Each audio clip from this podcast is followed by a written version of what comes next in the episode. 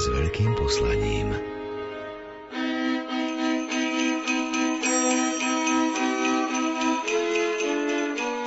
Na začiatku bola láska k ľudovej hudbe. Tá sa pretavila do lásky manželskej a rodičovskej.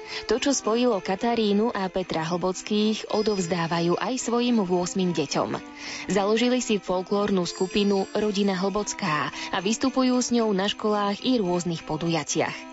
Niektoré z ich detí už majú vlastné rodiny, ďalšie študujú, preto sa veľmi tešia, keď sa môžu všetci spolu zísť pri štedrovečernom stole. Nie len o tom, ako slávia najkrajšie sviatky v roku, vám porozprávajú v relácii na Vianočnú nôtu s rodinou Hlbockou. Hovorené slovo doplnia koledy v ich interpretácii. Nerušené počúvanie vám želajú technik Peter Ondrejka, hudobná redaktorka Diana Rauchová a redaktorka Jana Ondrejková. no, no.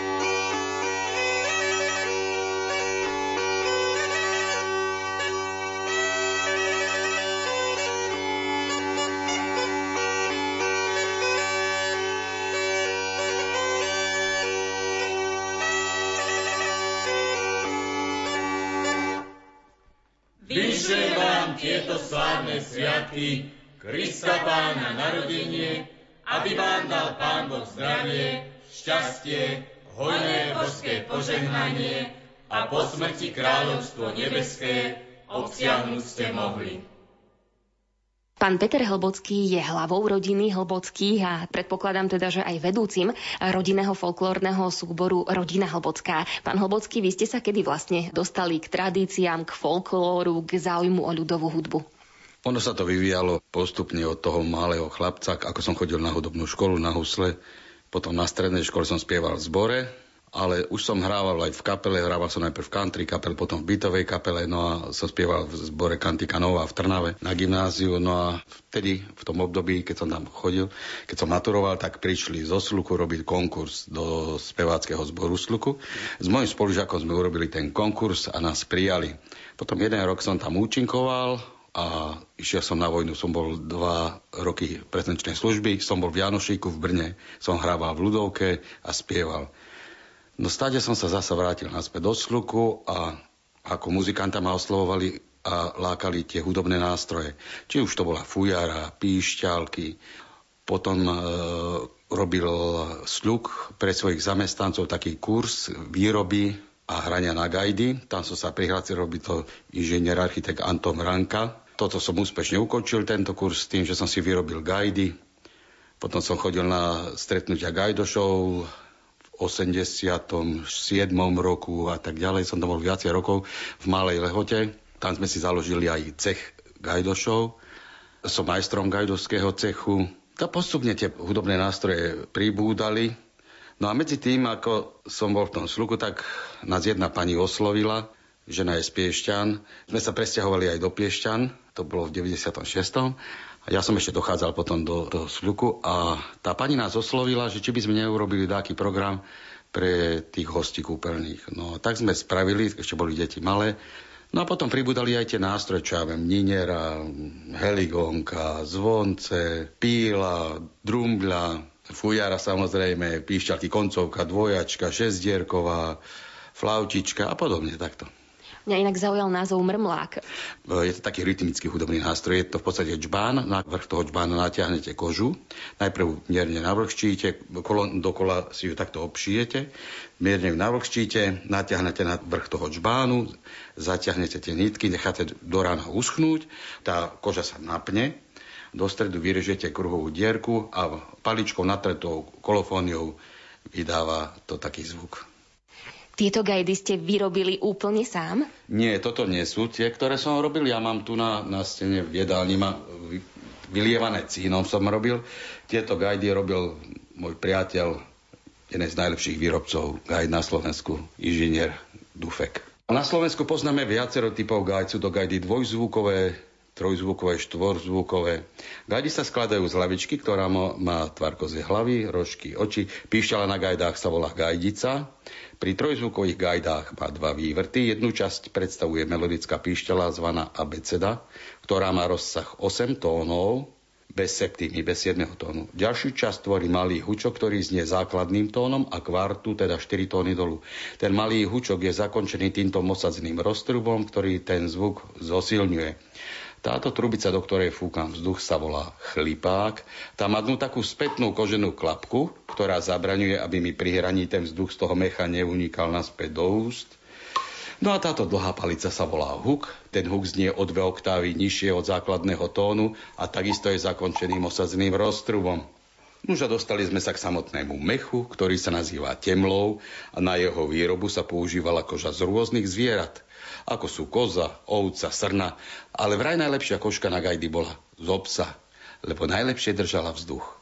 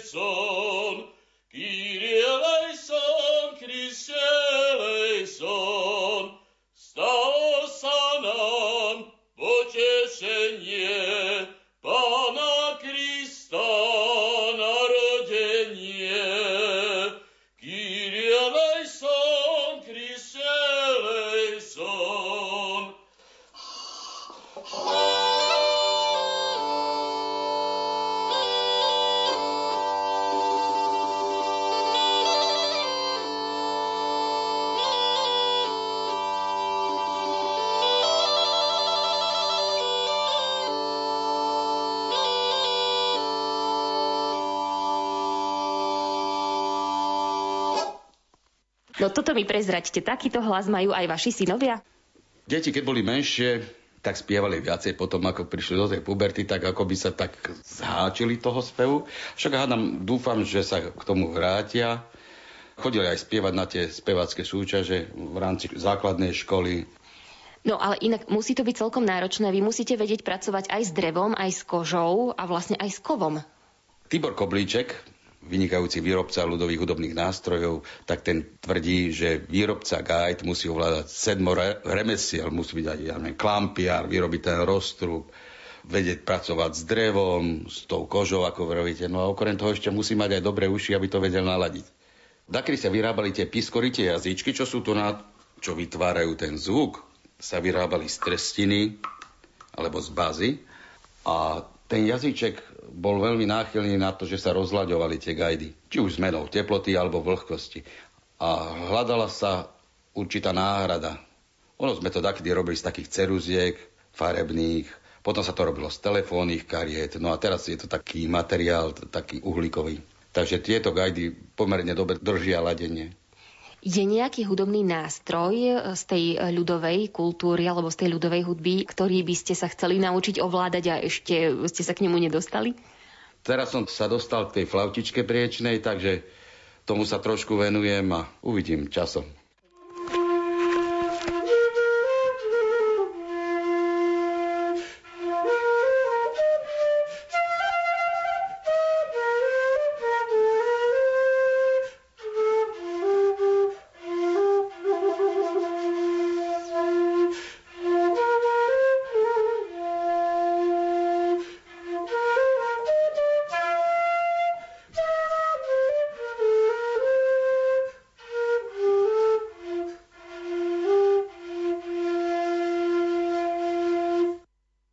Hlbocký, vy sa snažíte odovzdávať to, čo viete aj svojim synom, svojim dcerám?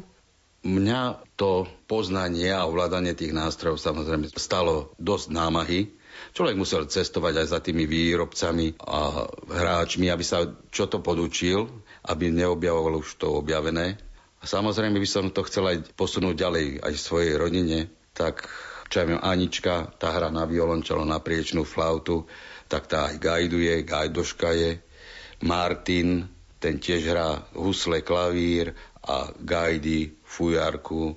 No a teraz najmenší Jakubko, on chodí na husle a na klavír a skúša fujaru a mori gajdy. Chceli ste mať vždy takú veľkú rodinu? Ja som nikdy nad tým nerozmýšľal, že, že chcem mať... Mám len sestru, my sme len dvaja. Takisto aj moja žena, sú dve sestry. A nikdy som nad tým nejak neuvažoval a ono to tak postupne prichádzalo a tak sme to prijali. Tešíte sa, že máte veľkú rodinu? Má to svoje čaro. Viete, raz som bol tu na v pekárni po chlieba, bol tam jeden pán a spomínal, že mali sme na štedrý deň, bola tu dcéra z Prahy a asi bývajú v malom byte, lebo vravel, že už chvala Bohu, že odišli, že konečne je kľud a práve u nás nastáva veľký smútok, veľký sviatok, keď sa stretneme všetci spolu a obrovský smútok, keď sa rozchádzame a dúfame, že sa zasa o nejakú krátku dobu stretneme.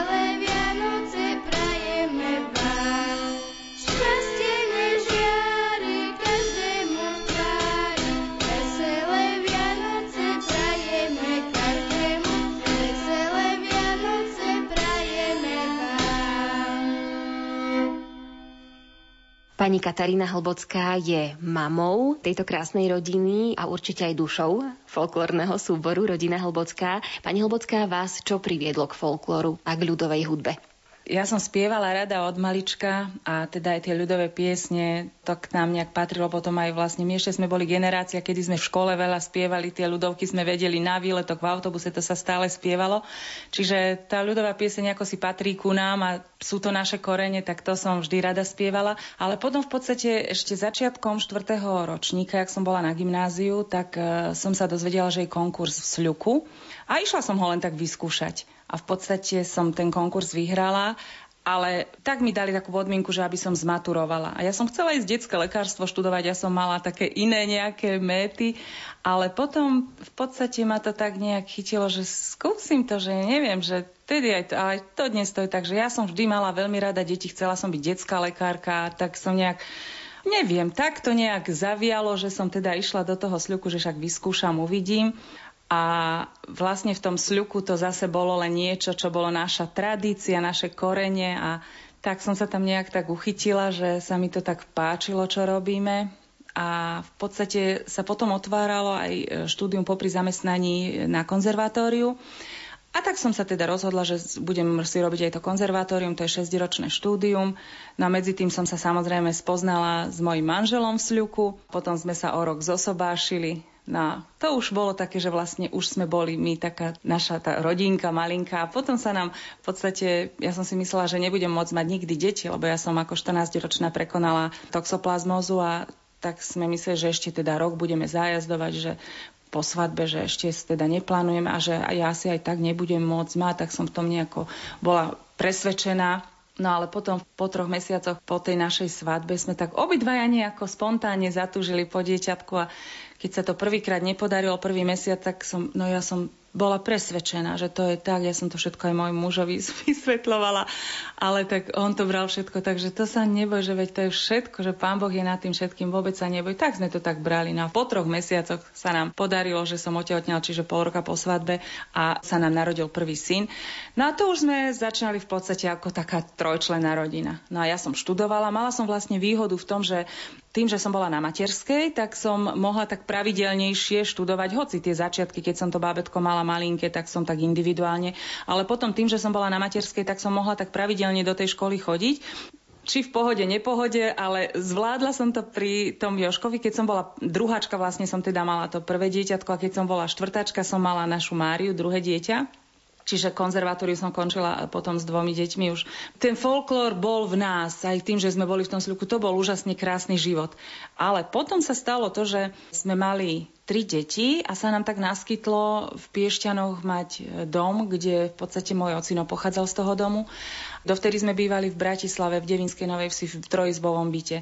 A jak sme už sem sa nasťahovali, už som vlastne bola, alebo hneď zakrátko som otehotnela so štvrtým dieťaťom a tak už to išlo. Čiže už sme mali 4 deti, potom o 2 roky 5, potom 6 a takto postupne išlo, a sme ich mali 8.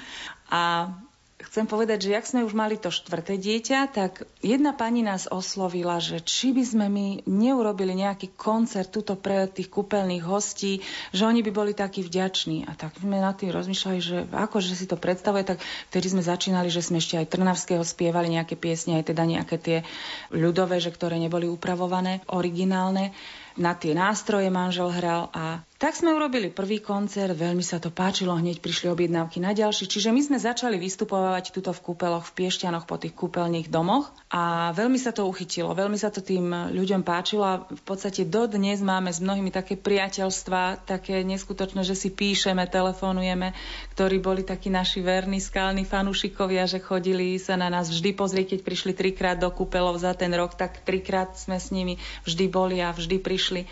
My sme potom si sami taký rodinný folklórny súbor vytvorili tým, že sme začali vystupovávať a robíme folklór z rôznych regiónov Slovenska. Prezentujeme tie naše ľudové zvyky, tradície, obyčaje, ale aj tie naše hudobné nástroje, ktoré sú naozaj veľkým skvostom. Deti chceli s vami hrať, spievať a vystupovať? Museli ste ich presviečať, alebo pre nich to bolo úplne prirodzené, že keď vyrastali s vami, videli, že vy hráte, spievate, cvičíte, tak automaticky brali do rúk nástroje a pridávali sa k vám? Presne tak, ako hovoríte. Toto bolo tak prirodzené pre tie naše deti. Keď sme mali jedného, toho Joška najstaršieho, mal dva roky, on tie ocinové, ešte nemal vtedy toľko nástrojov, tie píšťalky bral do ruky, husličky, to sme mu také husličky umelé potom kúpili, lebo on videl, že ocino cvičí na husle, tak on si zobral a on teda on, on ho úplne kopíroval. Tí rodičia sú naozaj takým príkladom pre tie deti, že oni tie deti to len kopírujú. Čiže on to tak brával a on si už myslel ako štvorročný, aký je on muzikant, jak to on všetko vie, lebo videl, že ocino píska, tak on si chytil, on to pískal na to, ako vedel, ale bol presvedčený o tom, že už je muzikant. Čiže my, keď sme potom začali, že už e, viacej niečo vystupovať, potom mali sme také malé vstupy, keď išiel mu ocino pomôcť na nejaký školský večierok, že mal tam hrať na husličkách nejakú malú skladbičku, tak ocino potom s ním, že hrali tam niečo viac. A to takto sa už potom pridávalo, že už potom na gajdy sa naučil na fujarku, narastalo to. No a už potom, keď sme začali vlastne tieto naše koncerty robiť, to sme mali to štvrté dieťa, čiže to už sme mali aj tie dve dievčence a oni to tak automaticky brali, že to je normálne, to je súčasť našej rodiny. Ideme vystupovať pre tých ľudí. Oni videli aj nás tým, že sme ešte boli v tom sľuku, respektíve ja som bola na materskej, ja som išla niekedy na nejakú výpomoc, ale toho ocina videli, že on vystupuje vlastne v tom sľuku. A už potom, ako sme zase mali viacej detí, tak už keď sme sa tu stretli, takto veľká rodina, už keď sme mali tých 6-7 detí, tak to najmenšie vždy Plienky to nosilo, ale už videl, že sa rozkladajú stojany, tak si priniesol svoj stojan, videl, že si dávajú noty, on si priniesol e, hociaký časopis, aby si to dal aj hore hlavou na ten stojan, zobral si svoje umelé husličky a čakal, lebo ide sa cvičiť. Čiže oni to brali úplne prirodzene, úplne normálne. A keď teda sme cvičili, on cvičil aj takú tú trpezlivosť vždy s tom mali, ale keď sme mali bábetko malé, my sme tu všetci cvičili, manžel zobral gajdy, tie gajdy sú dosť hlučné a malinké si spalo. Ono bolo tak naučené aj od toho mojho brúška, aj Martinko 7, keď som mala, tak som v podstate dokonca aj s Jakubkom s 8. Úplne dokonca som vystupovala. My sme v podstate chceli, aby tie deti mali ako hudobné vzdelanie. Nikdy som netlačil ani s manželkou na to sme netlačili, aby boli z nich profesionálni muzikanti. Nám išlo o to, aby prehlbili si ten vzťah k tej hudbe, lebo sa im otvorí úplne iný svet, iný rozmer.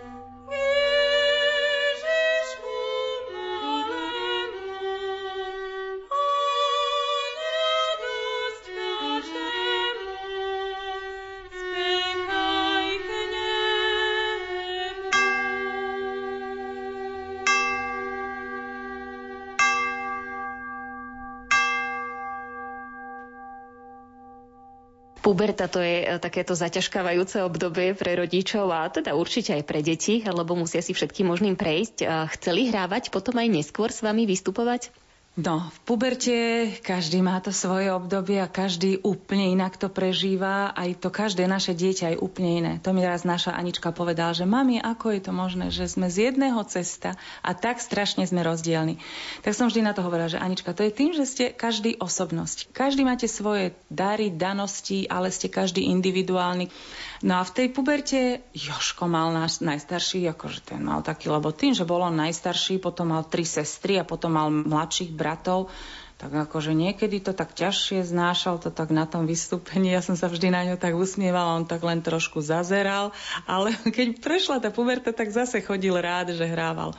Dievčatá radi, ako vždy hrávali a chlapci nemali už tento problém. To, čo sme hrávali ako rodina, to išli bez problémov a automaticky išlo sa cvičiť, tak jednoducho sa išlo. Boli naučení a to bolo také naše, oni aj radi na tie vystúpenia chodievali vždy, lebo to tam bola aj taká sranda, kopec, že vždycky sme tam niečo zažili, alebo potom oni aj niečo dostali, alebo viete, že to bolo aj také obohacujúce aj pre tú obec, keď sme išli, alebo pre tú farnosť, kde sme išli vystupovať.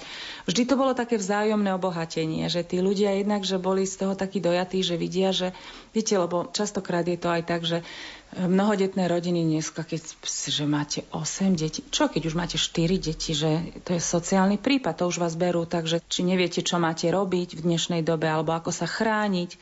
Mne sa dokonca aj stalo, keď som čakala štvrté dieťa, že to je ako, že čo?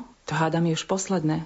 A ja tak na ňu, že myslíte, že viete čo, a viete, hrozná doba, Katka, ja hovorím, a nebola horšia doba? Môj dedečko bol zo 16 detí. Bola prvá svetová vojna, druhá svetová vojna. Nebola ťažšia doba. A tí ľudia, všetci, čo si dokázali. Jednoducho nebol ani jeden stratený. Môj dedečko vedel 5 rečí. Tu robil v termíne 55 rokov a vypracoval sa z toho tam taký pikolík, čo chodí s tými kufríkmi, že tam otvára dvere. Vypracoval sa na recepciu. Ľudia si ho dodnes pamätajú. Dodnes si ho pamätajú ako človeka, ktorý mal dobré srdce, ktorý vedel ľuďom pomôcť a ktorý ovládal toľko rečí, že vedel sa dohodnúť a bol zo 16 detí. Viete, to vôbec nie je o tom, že musí byť každý automatický sociálny prípad. Prečo to nechce niekto zobrať tak, že ja som sa na tie deti tešila. Ja som tie deti milovala od malička. Ja som vždy hovorila napríklad, že chcem mať veľkú rodinu že chce mať aspoň 5 detí. A to mi každý hovoril, ach, počkaj, budeš mať jedno, dve, počkaj, uvidíš, čo to je. A no určite uvidím, vieš, čo to je za robotu, no, no, kde si, čo si sa zbláznila, také, viete, každý si to... Ale naozaj, a čím som tie deti viac mala, tak tým som sa na ne viac tešila, čiže nikdy som to ja nepovažovala, že hrozná tragédia, katastrofa. Nie, pre mňa to bolo niečo úžasné. A teraz mi je ľúto, že ich mám len 8. Čím ďalej viac si uvedom, aký je to veľký Boží dar veľký Boží dar, že naozaj, jak máme byť Bohu za čo vďační, že tie deti, aj keď majú tú pubertu, aj keď hnevajú, aj keď majú tie svoje obdobia, tak máme také spoločné krásne chvíle, pretože v nich je aj kus toho takého dobrého, alebo tým, čo si musia prejsť sami, že všetko to niekde smeruje, alebo všetko to má niečo vyvrcholiť, alebo niečím sa máme zase posúvať ďalej. Tak ja to tak beriem, že áno, majú pubertu, majú také chvíle, kedy sa im nechce toto. Ale už som tak nejak nad vecou, že mnohé veci si musím tak nejako prehliadnúť, lebo to človek, keby sa strašne tým zaoberal, že toto ma teraz tak nahnevá, alebo toto ma chce vytočiť, že hen taký si, alebo taký si, tak to človek tak nejako by asi klesal na duchu. Keď je situácia bežná, normálna, nemáme tieto pandemické obmedzenia, tak vystupujete aj na školách. Máte tri výchovné pásma alebo tri výchovné koncerty, tri typy. Na čo sú zamerané a prečo vôbec ste sa rozhodli chodiť aj takto na školy základné alebo aj stredné? Ako som spomínal, my sme vystupovali pre tie kúpele, mali sme dosť často vystúpenia pre tých kúpeľných hostí, ale potom to išlo celé tak dáko dostratená No a sme rozmýšľali, že čo budeme robiť. Ja som aj uvažoval nad tým, že by som išiel dať čo iné robiť ako manuálne. Ale zasa mi bolo ľúto zdať sa všetkých tých nástrojov, lebo to nie je otázka roka, dvoch, kde sa na to všetko naučíte hrať. A ďalšia vec je to taká srdcovka, čo je dôležité. Človek mal robiť aj dačo, čo ho naplňa. A s tým sa aj samozrejme deliť s inými. Ešte ja, keď som bol slobodný, som uvažoval také, že Teslov koncert, robiť koncerty a stále to nebolo také aktuálne. No a keď sme s manželkou nad tým rozmýšľali, tak sme sa rozhodli, že prijedeme na tie výchovné koncerty, tak sme si spravili taký cezročný program, potom vianočný program. No a manželka ostala tehotná s malým Jakubkom. Keď sme čakali Jakubka, tak čo budeme robiť, aby som vystupoval, lebo ona nemohla, tak potom som si spravil sám program. Ale to je veľmi náročné sám, lebo viete, buď hráte, spievate, alebo rozprávať. A ako náhle nerobíte dačo z týchto troch vecí, tak je ticho.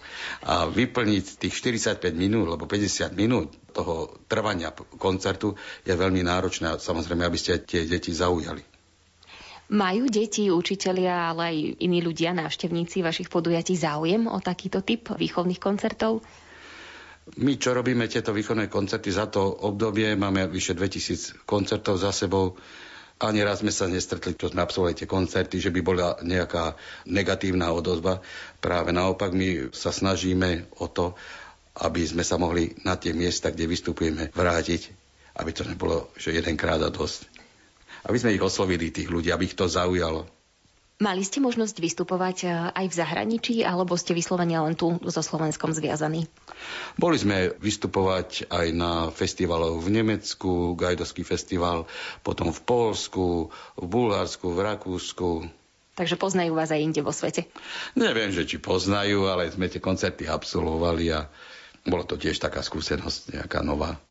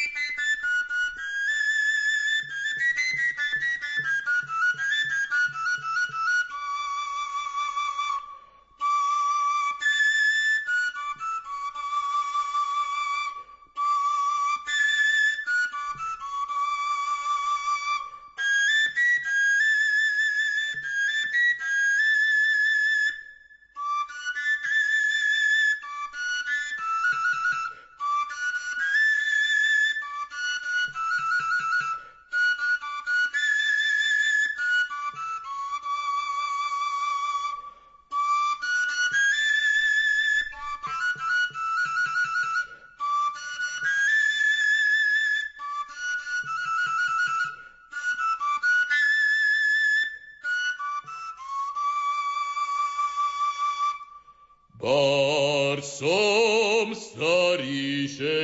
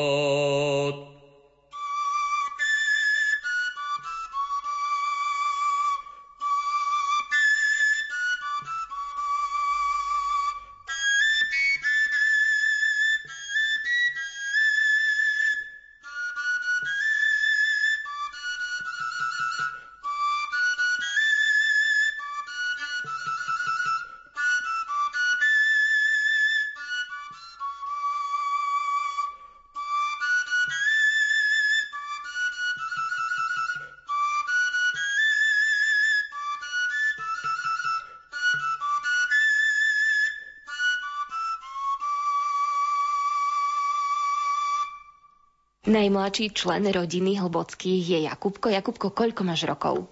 Ja mám 8 rokov. Povedz mi ty niečo o tých vašich vystúpeniach. Kedy si začal vystupovať, baví ťa to, na čo všetko vieš hrať? No, tak to vyzerá, že asi odtedy, keď som bol na svete, som začal vystupovať s našimi a baví ma to. Hrám na veľa nástrojov, napríklad na, na pišťalky, na klavír, na fujaru, učím sa na gajdy, potom sa ešte učím na husličky, veľa je tých nástrojov. To ma najčastejšie baví ísť s rodičmi tam na vystúpenia. Ktoré z tých vecí, ktoré robíte, z tých e, ľudových zvykov máš ty osobne najradšej? Či už z tých tradícií, alebo aj z pesníček, ktoré hrávate? Ja ich mám proste rád všetkým a ešte by sme chceli urobiť jeden taký koncert, ktorý by sa volal Od Jožka do Jakubka. Musím povedať, že toto je vlastne Jakubkov nápad. On by chcel ešte tento koncert vytvoriť od Joška do Jakubka. Joško je náš najstarší syn, Jakubko je najmladší. A on chce vytvoriť, ako to vlastne prebiehalo od toho Joška do Jakubka. Čiže to je jeho nápad, jeho motív, on to má tak v hlave. To ešte uvidíme, to dopracujeme. Ale my máme naozaj ešte jeden taký v hlave rozpracovaný, že taký celoročný koncert, čo chceme urobiť, že od troch kráľov vlastne do Vianoc ďalších, že počas celého roka, aké boli zvyky Takže to chceme zase ešte aj my s ocinom. Uvidíme, kedy to všetko zrealizujeme. Najviac sa mi páči, keď napríklad máme ešte jeden taký, kde sme celá rodina. Ten sa mi najviac páči, lebo sa už konečne stretneme aj na výchovniakoch. Aj napríklad, keď sú Vianoce, niekedy sa tiež stretneme všetci. Neprezradila tvoja mamina, že rád si robíš také sveté omše, že zatiaľ máš takú tú ambíciu stať sa kňazom. Neviem, či to ešte je to je isté, že budem kňazom, ale pán Boh mi dá, keď budem veľký, tak čo bude pre mňa dobré. Ty máš dokonca aj vlastné ornáty. Áno, e, jeden mi ušila švagriňa, to bol zelený prvý, potom je ešte zlatý, ten mi tiež ušila.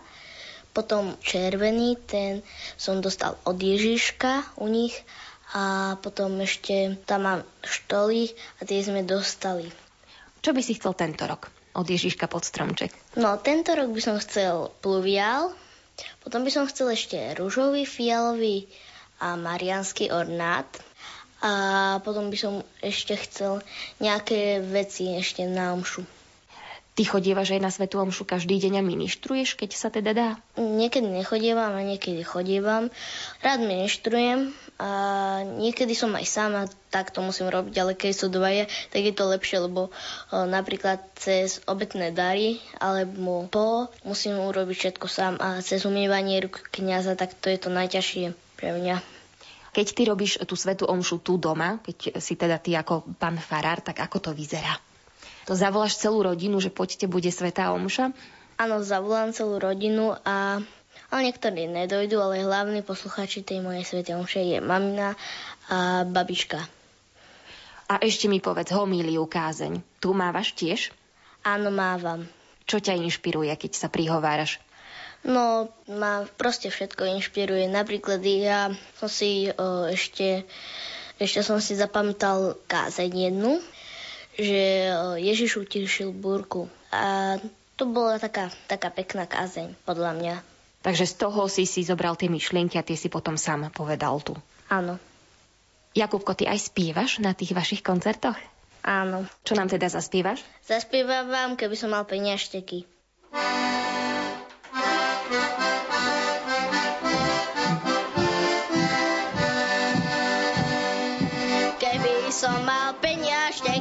peniažteky, keby som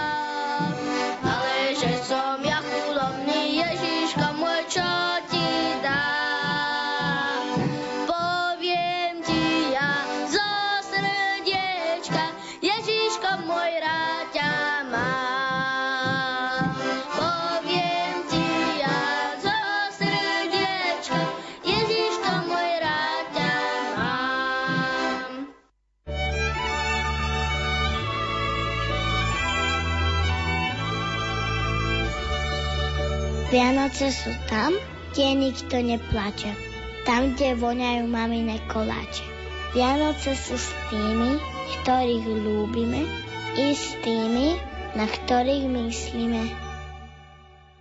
My tento rozhovor, pani Hlbocká, budeme vysielať 24. Eh, decembra, čiže na štedrý večer. Prezrate nám, aké vianočné zvyky, tradície dodržiavate vy vo vašej rodine. Kedy si ľudia verili, že ako mali náladu na štedrý deň, ako sa chovali, aj keď deti boli nejaké neposlušné, nepodarené, vystrajali, tak také vraj boli celý následujúci rok my to vždy hovoríme samozrejme deťom počas celého roku, že tá poslušnosť je veľmi dôležitá. Pre deti poslúchať je tá najväčšia výsada, alebo to najväčšie, čo môžu oni urobiť pre tých svojich rodičov, tá poslušnosť.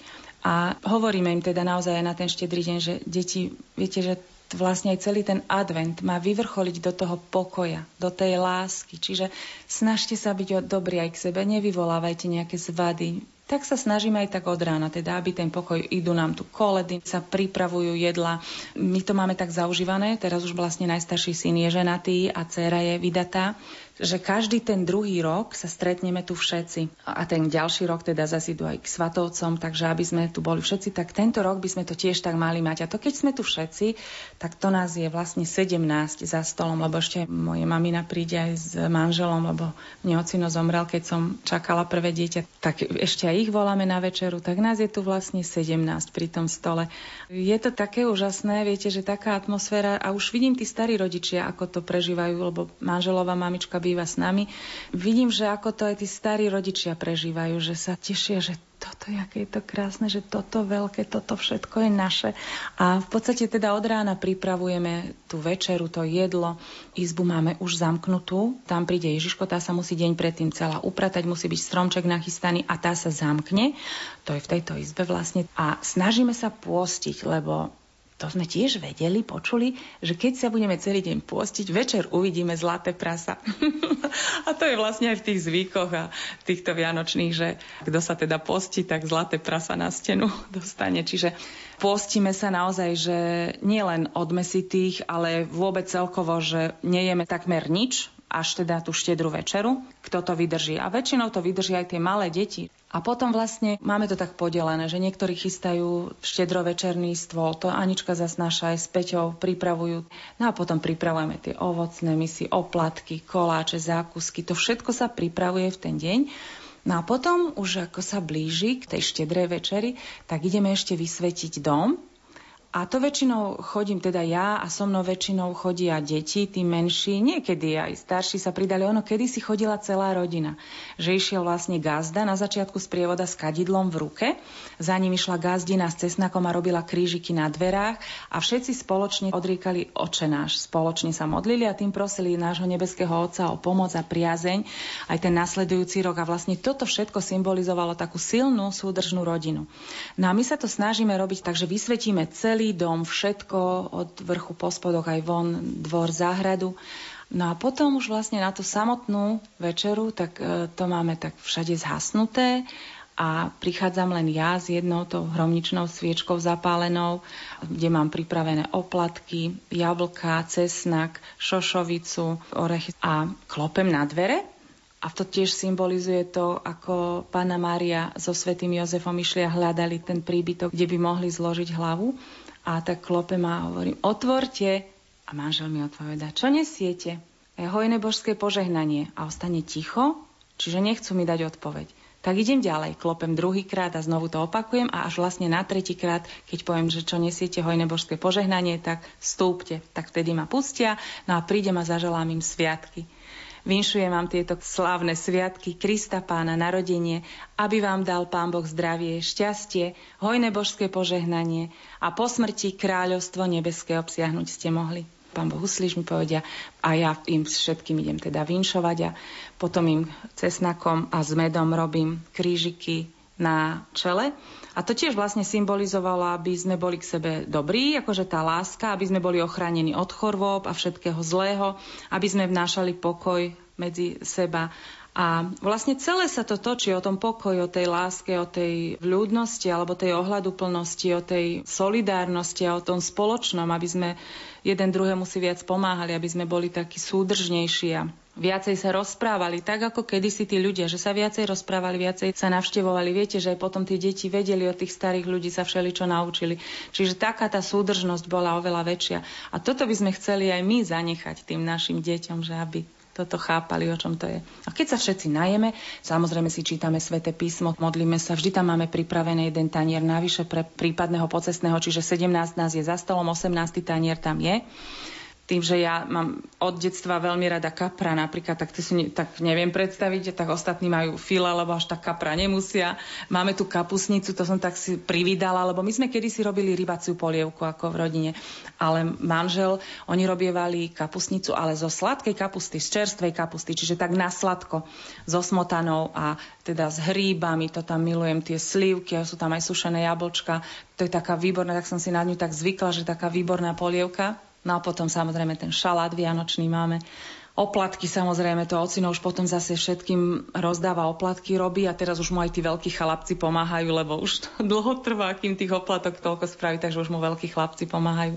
No a keď všetko teda zjeme, tak potom spievame Ježiškovi, potom má každý niečo pripravené, lebo tí mali to ešte tak prežívajú, hlavne už Jakubko. Martinko, ten bude mať 14 rokov, ten už predsa vie všeličo, ale Jakub to ešte veľmi tak prežíva, takže aby ten Ježiško prišiel, tak mu ešte veľa spievame. A keď mu spievame, tak potom ide ocino vždy potichu pozrieť, či tu niečo je, Ježiško, či prišiel.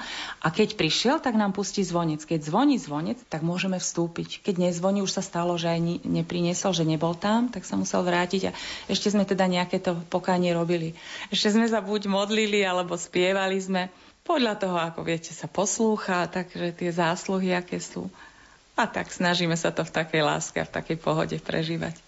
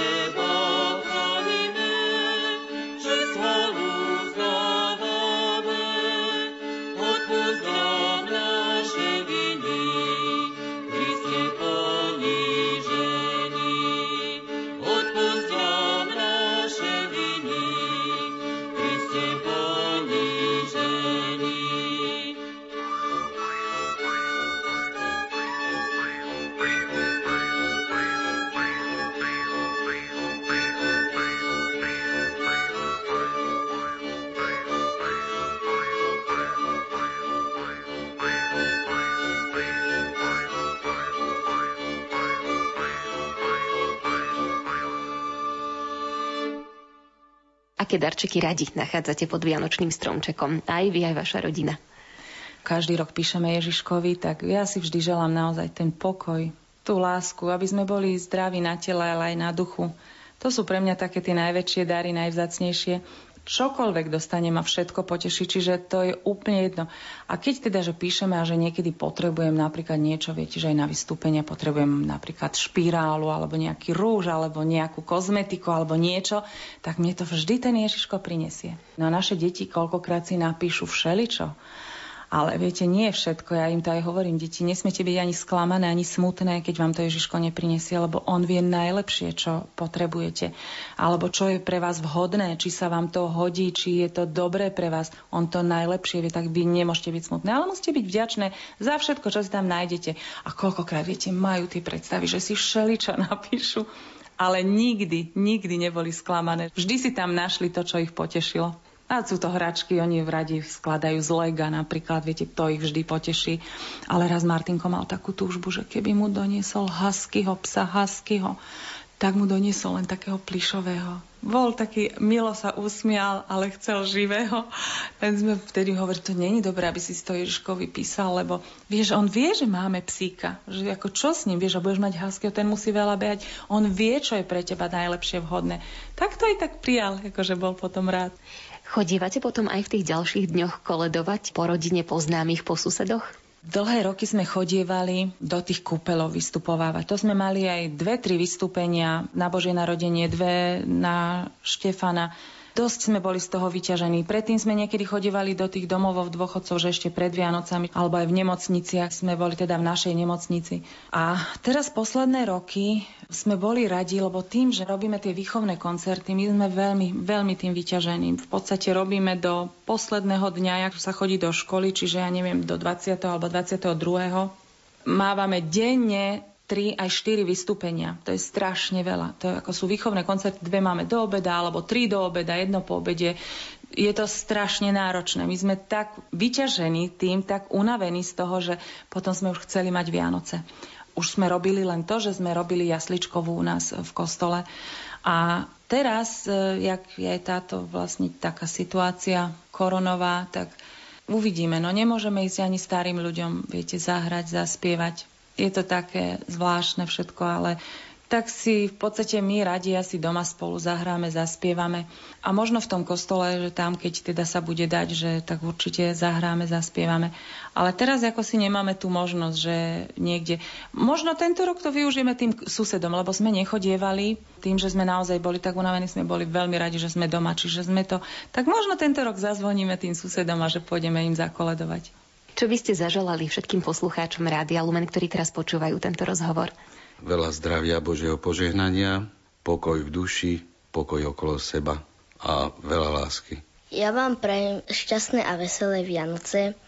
Nech ste zdraví, šťastní, aby ste boli vždy pod ochranou všetkých svetých. Určite by som všetkým chcela zaželať pokoj. A to je aj najdôležitejšie, ten pokoj medzi Bohom a ľuďmi a pokoj medzi sebou navzájom lásku vnášať medzi ľudí, vedieť sa tolerovať. Smerodajný je pre nás jedine Ježiš Kristus, Boh, Matka Božia. To má byť pre nás stredobodom a tam máme ísť, za nimi máme kráčať. Čiže s tou láskou máme riešiť všetko. Rúženec napríklad. Rúženec je najmocnejšia zbraň proti strachu, plaču, hnevu, všetkému. Rúžencom si pomôžeme vo všetkých situáciách, čiže ten rúženec, toto by som každému želala. V ťažkých situáciách, pokušeniach, berte do ruky rúženec. Radosť, my musíme radosť prežívať aj v ťažkých chvíľach. Máme sa stále z čoho tešiť. Ja mám vždy radosť z každej maličkosti, keď už aj máme malého vnúčika 2,5 ročného. Teraz máme mesačnú vnúčku. To je obrovská radosť, čo my vlastne prežívame. To je niečo, čo vám vlastne každú tú bolesť zalepí, zahojí Dneska je veľmi ťažká doba. Je naozaj, mnohí ľudia prichádzajú o prácu. To mne je strašne ľúto. My napríklad tiež od marca nemáme prácu. Nemáme ju. Denne ďakujem Bohu, ako sa o nás stará. Toto strašne túžim aj ľuďom odovzdať, aby sme si posilňovali vieru, aby sme stále mali nejakú nádej, aby sme nestrácali nádej a aby sme mali veľkú lásku v srdci, pretože keď budeme s takýmito hodnotami alebo prioritami kráčať ďalej, tak v podstate sa nemáme čoho báť. Vždy sa ten dobrý Boh o nás postará. A tá Pána Maria je stále s nami, drží nás za ruku a my cez ten rúženec sa môžeme stále s ňou spájať a my s ňou prejdeme všetky ťažké skúšky tiež všetky ťažké chvíle života.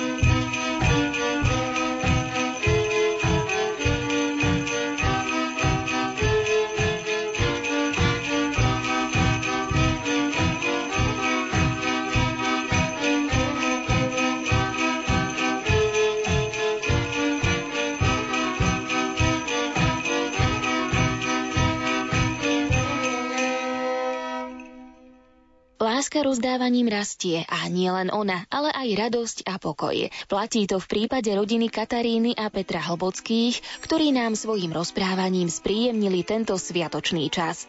Na príprave relácie na Vianočnú nôtu s rodinou Hlbockou spolupracovali technik Peter Ondrejka, hudobná redaktorka Diana Rauchová a redaktorka Jana Ondrejková. Ďakujeme vám za pozornosť a prajeme požehnané Vianočné sviatky z Rádiom Lumen.